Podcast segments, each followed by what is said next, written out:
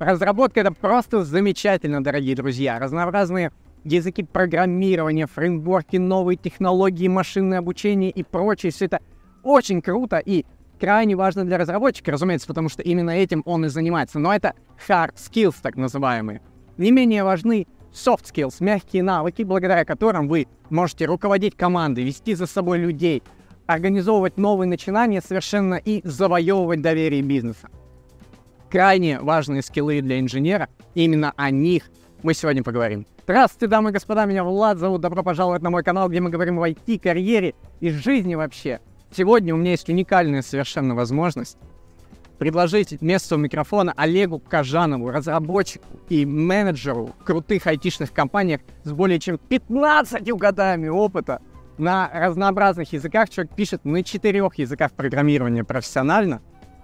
И кроме того, три года из всех своих 15 в разработке он провел в компании Amazon в роли Senior Technical Program Manager. И он не понаслышке знает о том, что такое soft skills и почему они так важны. Поэтому именно он, настоящий эксперт из Big Tier, сегодня расскажет вам, начинающим разработчикам и опытным разработчикам о том, почему это так необходимо и как их действительно круто прокачивать и использовать. Слово Олегу на сцене.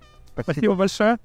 Ну что, ребят, я вас приветствую. Спасибо большое Владу за представление. Очень много приятных слов сказал. Давайте я вам задам три вопроса.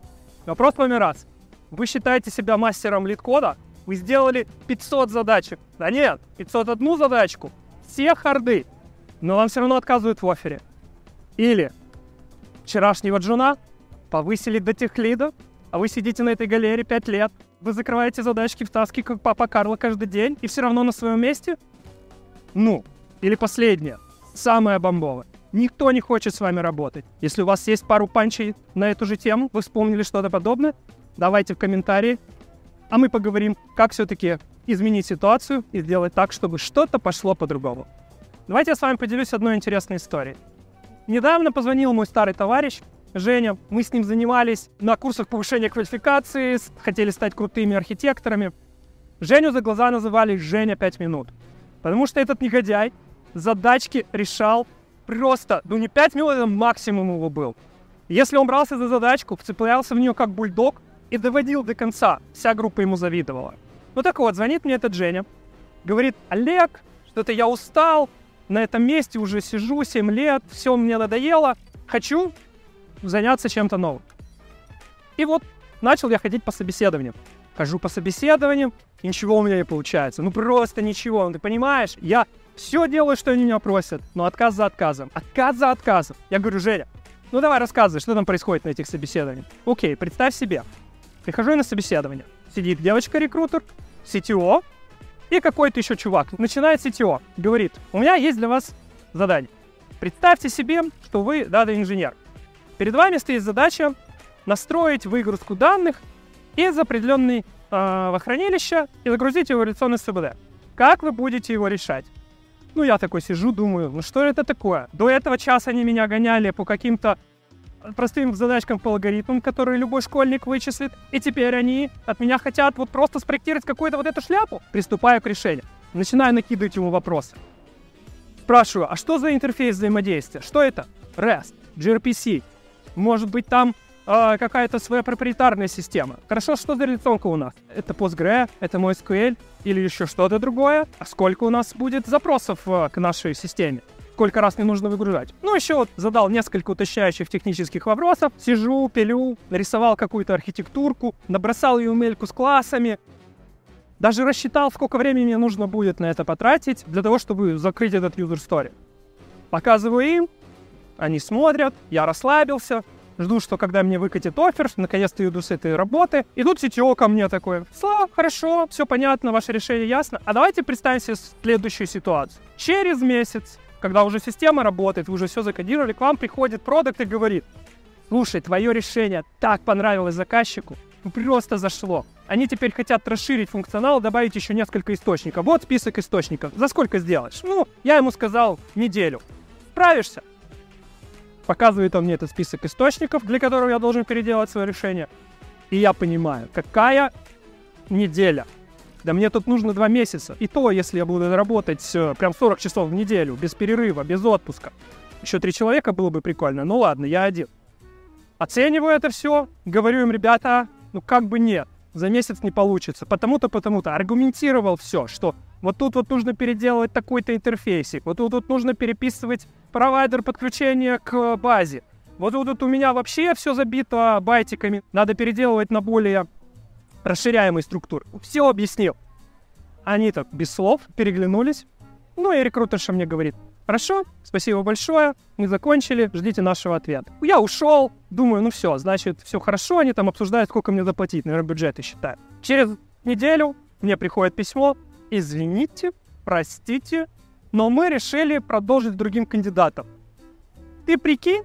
Ну и вот, Олег, скажи мне, что со мной не так? Я беру маленькую паузу в разговоре и задаю Жене 5 минут вопрос. Скажи, пожалуйста, а вот ты можешь сейчас сам назвать причины, почему твое второе решение было хуже первого? Ну, скорее всего, они из-за твоего второго решения тебе отказали. Ну, наверное, да. Ну, хорошо, подумаю, отвечает мне Женя и начинает перечислять. Ну, проблема номер раз. Когда мне ставили задачу, мне не говорили ни о каких расширяемых э, новых источниках данных. Проблема номер два. Продукт только через месяц пришел и сказал мне о каких-то изменениях. Я на самом деле даже и забыл, мог забыть про то, что творилось в этом коде. Мне еще нужно было возвращаться. Ну ладно. Проблема номер три. Продукт, не посоветовавшись со мной, пообещал заказчику выполнить то, что он хочет за неделю. Опять же, вообще не придя ко мне и не, пос... и не поговорив. Дальше. Мы делаем MVP. Я, по крайней мере, относился к этому как в MVP, Поэтому я считаю, что это нормально, что сейчас вот будет один функционал, а мы через какое-то время его полностью перепишем, но на это надо время, чтобы перейти от MVP к более стабильной версии. Проблема номер пять. Мы же работаем по agile. Это нормально, что у нас меняются требования. Это нормально, что мы просим время на то, чтобы их изменить. Спасибо Жене за эту историю. Она отлично подходит под иллюстрации того, о чем я хотел вам рассказать в этом видео. А что, если я скажу, что проблема на самом деле была Жене и в его подходе как он себя вел на этом интервью. Итак, ребята, настало время первой рекомендации, которую я хотел бы вам дать в этом видео. Любую задачу, с которой вы сталкиваетесь как разработчик программного обеспечения, рассматривайте с позиции soft skills. Что же это значит? Чтобы это понять, мне нужно, чтобы вы сделали еще одно усилие над собой. Давайте попробуйте вспомнить, какие мысли у вас родились, когда вы услышали то задание, которое получил Женя 5 минут на своем собеседовании. И если вдруг у вас в голове промелькнули мысли, похожие на такие. Так, они сказали про интерфейс. Что я знаю про интерфейс? Я знаю про HTTP REST интерфейс, про gRPC интерфейс, ну еще какие-то. Ладно, разберусь. А, реляционный СУБД. Пусть будет это Postgres. Пусть будет это Postgres. Я умею работать с Postgres. Я работал с ней всю жизнь. Ладно, MySQL, с MySQL справлюсь. Microsoft Uh, SQL сервер, uh, ну ладно, пусть будет. Но если они сделают Oracle, надо точно просить одну еще недельку времени, чтобы я разобрался с этим. Не люблю Oracle. Если вы думали примерно что-то подобное, я вас поздравляю. Вы отличный инженер. Не просто хороший, отличнейший инженер. Но у вас не очень развиты софт-скиллы. Или в вашей голове начали рождаться мысли, подобные этими. Так, задачка. Хорошо, сколько у меня есть ресурсов, сколько человек у меня занят. В следующем спринте у нас есть что-то срочное, что нам поставили наши продукты? Надо спросить об этом обязательно. Какой технический долг? Кто у меня уходит в отпуск? Ребята, ну, вы уже готовы Team Lead. Это значит, что, ну, наверное, какая-то часть софт-скиллов у вас уже развита. Может быть, вы чуть-чуть еще не понимаете, что это, что вот конкретно вот это, это софт-скилл. Ну, или так. Этот CTO говорит, что я дата-инженер. Интересно, я дата-инженер в какой компании? Чем она занимается? Что, какой продукт она делает? Кто клиенты этой компании? Вообще, заказчик, с которым я общаюсь, это вот этот вот CTO или кто-то другой? Наверное, мне надо узнать об этом. Еще он сказал, что там будет взаимодействие с внешним источником данных. Значит, этот внешний источник данных кто-то пишет. Значит, мне нужно настроить какой-то разговор, коммуникацию с тем, кто пишет этот источник. Как я буду с ней общаться? Что это будет? Slack, Skype, Telegram, или вы будете обмениваться глубинной почтой, неважно, что это, важно, что вам нужно общаться. Вот это софт-скиллы. Я могу вам только рассказать и структурировать ваши знания о этих софт-скиллах. Но, кажется, вы обладаете ими уже в достаточной степени. Ну и последняя ремарочка, кстати, тоже имеющая отношение к софт-скиллам. Если вдруг, вот сейчас, когда вы услышали вот дополнительный набор а, вот этой интересной информации, а, истории, которую я рассказал, вы подумали, что нужно делать. И у вас проскользнула такая подленькая мысль. Хм, Олег, ну ты, конечно, слукавил. Ты же вначале нам не дал всей этой информации, и теперь говоришь, что мы что-то неправильно подумали. Как мы, не обладая всей информацией, можем полностью решить задачу? Или вы подумали о следующем. Ну, наверное, это не моя задача. Это должен заниматься бизнес-аналитик. Надо точно спросить, есть ли у них бизнес-аналитик. Это, это... Я разработчик, я пишу код, я перекладываю джейсончики. Многие из вас думают именно так про себя. Тогда я, опять же, вас поздравляю. Вы бомбический инженер. Вы инженер до мозга костей. Почему я так уверен? Потому что я тоже где-то чуть-чуть инженер. И там в глубине меня сидит этот маленький инженер, и рвется наружу и кричит те же самые возмущения. «Лек, что ты делаешь? Это не так. Нам, чтобы решать задачи, нужно все знать.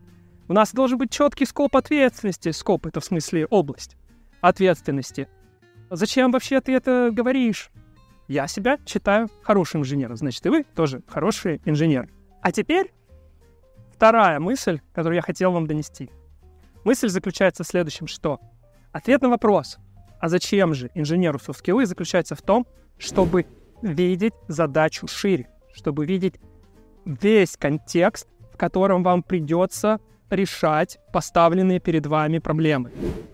Обладая только маленькой порцией информации, вам будет очень тяжело качественно и правильно даже структурировать свой процесс разработки. Ребята, чтобы вы быстрее запомнили мою вторую рекомендацию, все очень просто. Есть одна такая хорошая поговорка, которая звучит, что за деревьями мы не видим леса.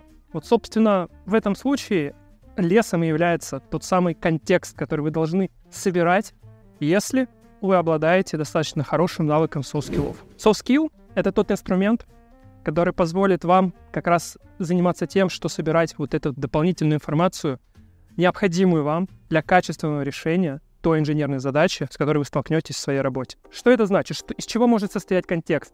О чем вам нужно думать, когда вы собираете этот контекст? Первое — это люди. Это люди, возможно, с которыми вы будете работать во время решения задачи. Это люди, которые, возможно, будут пользователями вашего продукта. О них надо думать сразу. Следующий момент. Это могут быть процессы, в которых будет работать ваша задача и процессы, в которых вы будете работать, решая вашу задачу. Последствия, к которым приведет правильное или неправильное решение вашей задачи. Это очень важно. Последнее, о чем здесь хочется сказать и подчеркнуть, это среда. Среда, в рамках которой будет работать софт, с которым решена ваша задача, и среда, как будут использовать ваше решение. Именно для того, чтобы правильно собрать контекст решения вашей задачи, вы должны обладать таким соскиллом, как коммуникация. Вам надо хорошо, качественно, много и долго уметь разговаривать с людьми. Это очень сложно для нас, для инженеров, потому что большинство времени своего мы проводим взаимодействие с холодными, бездушными машинами. А тут надо общаться а, с тем-то, у кого есть эмоции. Это все нужно учитывать. Коммуникация не один из навыков. Их, их на самом деле существует много. Но он тот важный навык, который должен обладать любой, даже начинающий разработчик. В следующих видео я планирую рассказать вам о эффективной коммуникации в следующих ситуациях. Продуктивный разговор с заказчиком, чтобы у вас не получилось, как на той известной картинке. Второе. Сбор обратной связи от ваших пользователей, чтобы они стояли в очереди за следующей версией вашего продукта. Третье эффективное код-ревью, чтобы тот, кому вы его даете, не предлагал вам разговор за гаражами. Ну, естественно, я хочу дать вам практические инструменты, как развивать э, навыки софт-скиллов, потому что ключевое в этом сочетании софт-скиллы — это скиллы. Скиллы — это значит, что вы можете их развивать правильными и нужными действиями. Ну что, ребята, жду ваших комментариев. Не забудьте, где-то наверху я попросил вас накидать несколько панчей. Я с нетерпением жду, чтобы их почитать. Да, дорогие друзья, именно так рассуждают, именно так говорят об этом, о софт-скиллах настоящие инженеры и менеджеры из Бигтех. Метафорично, экспрессивно, понятно и развернуто. В будущих роликах мы будем собирать все больше и больше инженеров из Бигтех, искать их по всей Центральной Европе и в других странах тоже возможно. И Олег продолжит делать контент здесь, и это будет постоянный взаимный обмен опытом между нами с точки зрения того, как быть лучшими инженерами в индустрии. Я надеюсь, что это видео было очень ценным для вас. Будет здорово, если поставите лайк и подпишитесь на канал. Это правда помогает. Также приходите в наши Телеграм и Инстаграм, где вы найдете огромное количество контента о моей работе в Uber, жизни в Амстердаме, а также теперь о том, чем занимается Олег, как Senior Technical Program Manager. Спасибо вам и увидимся.